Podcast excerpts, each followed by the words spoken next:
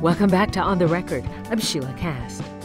At its peak in the late 1800s, the Chesapeake Bay produced more oysters than almost anywhere else in the world. But in the 20th century, the bay's oyster populations plummeted to a tiny fraction of what they had been. In 2018, a Maryland Department of Natural Resources assessment found the oyster population had shrunk in half in less than 20 years. And the decline over the long term is even more stark. The DNR estimated that in Maryland's portion of the bay, oysters numbered less than 10% of the population harvested each year before 1900.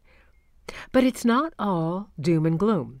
We come bearing good news for our saltwater mollusk neighbors. Last October, Governor Wes Moore announced that Maryland and its partners would plant more than 1.7 billion new juvenile oysters, a new one year record for oyster planting in the Chesapeake Bay.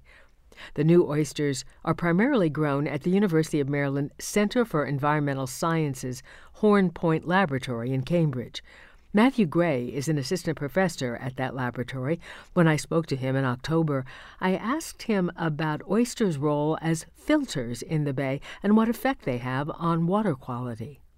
So, oysters, they inhale large volumes of water and they clear particulate matter from the water column, and this improves water clarity and water quality. And this is important not only for oysters, but for a range of economically and commercially valuable species, or rather, ecologically and commercially valuable species. Another potential benefit, as I understand it, is oysters' ability to sequester carbon. Can something so mm-hmm. small really make a crack in global emission levels? Uh, so that's a matter of debate. You know, these are living, breathing animals, and so they're actually making CO2 just like you and I do when we breathe. And additionally, when they make shell, the, the process of making shell also contributes CO2 to the surrounding water. And they also remove alkalinity from the seawater as they make shell. So it, there's really a debate that needs to be had about their role as as uh, sequestering carbon, if it's a really net benefit or not. They certainly do improve nutrient levels in the bay because they can filter out nutrients by taking up that those uh, those algae and uh, absorbing those nutrients, which is probably and arguably a, a bigger threat to the bay than carbon at this time.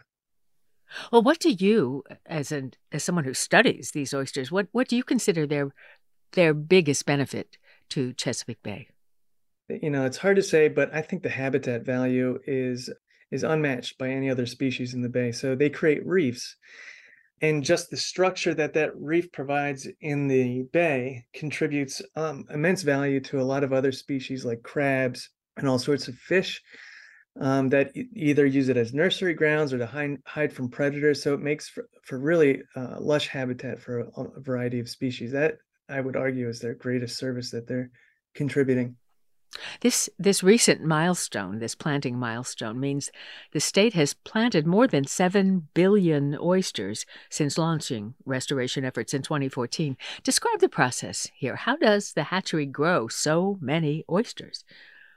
It starts by going into the bay actually and bringing back broodstock, which are adult oysters. They are conditioned here at Horn Point Laboratory, and that means that in, in uh, January or February, we start warming the waters and kind of tricking them into thinking that it's early spring. And that kind of turns on their reproductive side of their bodies, if you will. Um, and then after they kind of condition up and they ripen, then they're able to produce gametes, eggs and sperm. And uh, then we induce spawning. So we kind of shock them with by exposing them to high water temperature, elevated water temperature.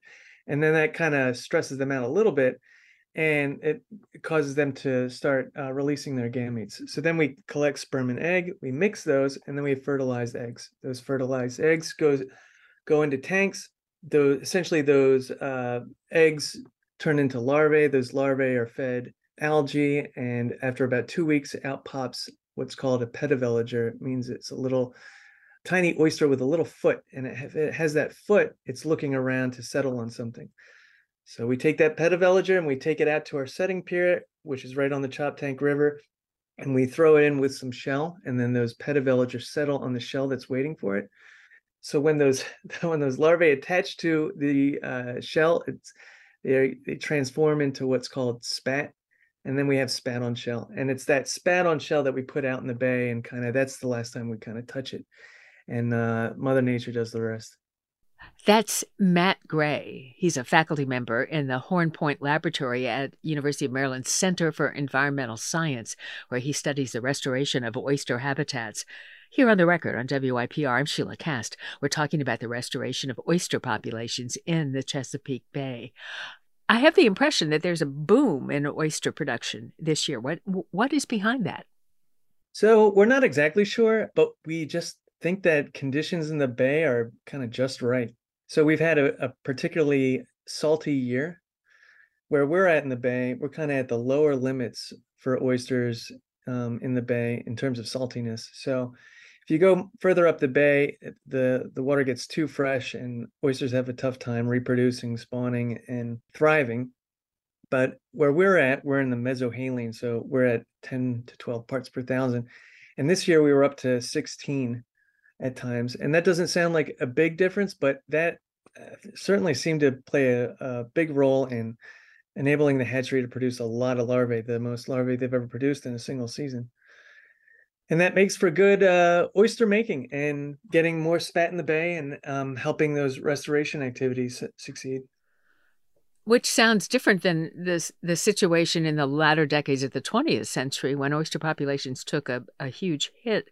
What was behind that decline, and what lessons does it give us for current restoration efforts?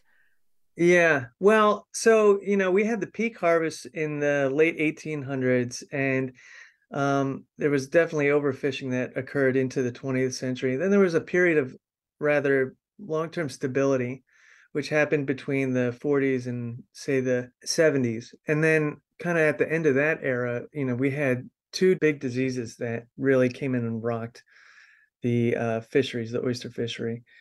And then so after about uh, the mid 80s or late 80s, oysters have been at a fraction of what they were historically in terms of abundance and they've kind of just hung out at that pretty low period. We're talking about less than 1% of their historic biomass.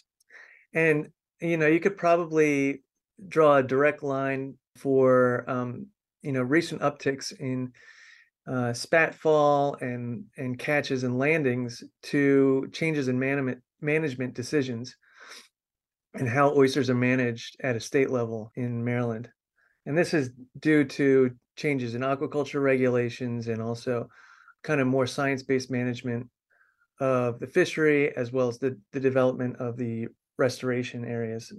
So we had sanctuaries, but we expanded the sanctuaries and are now conducting the world's largest restoration, oyster restoration efforts. And I think there's good reason to believe that this is bleeding over into the fishery and that over time we're going to see uh, a lot more oyster production in the bay and a lot more bay health in terms of oyster habitat and um, maybe some production of other species that are benefiting from these activities.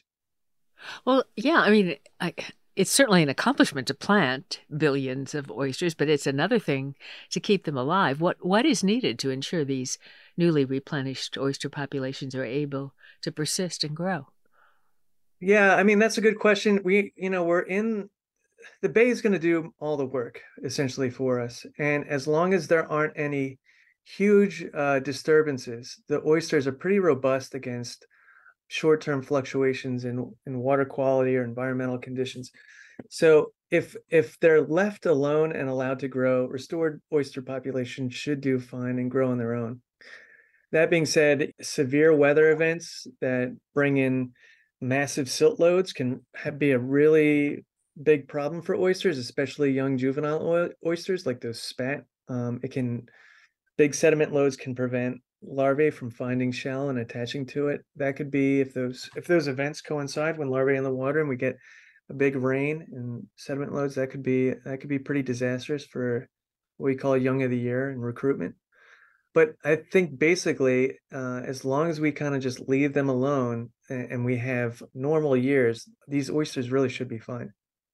Matt, what's the biggest risk to the bay doing its work, especially given rising air temperatures and I assume rising water temperatures too? So you're hinting at climate change, and that certainly is a potential threat that is on the horizon. In some ways, oysters might do well because uh, it would mean a greater intrusion of salt water, which would do oysters, which it should expand their habitat in some ways in, in the bay. On the other hand, if seawater temperatures get too high, we could start uh, stressing out oysters. And where we do see some signs of that already occurring, where during the hottest parts of the year, uh, in my laboratory, we see oyster filtration rates start to dip, and that's an indication that they're becoming stressed. So, so sea surface temperature is something that we uh, should be concerned about, and it's unclear if oysters will be able to adapt to that shift. And if they can't, that poses some really challenging problems for us in terms of how do we how do these oyster populations adapt and how do we adapt as coastal residents who rely on these resources Matt, thanks for explaining this to us. Oh, yeah, my pleasure.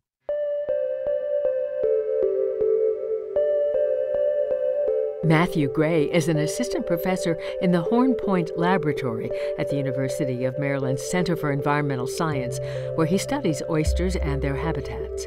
You can find out more about oysters and the work to restore their numbers at the On the Record page at wypr.org. I'm Sheilah Kast. Glad you're with us on the record. Come back tomorrow.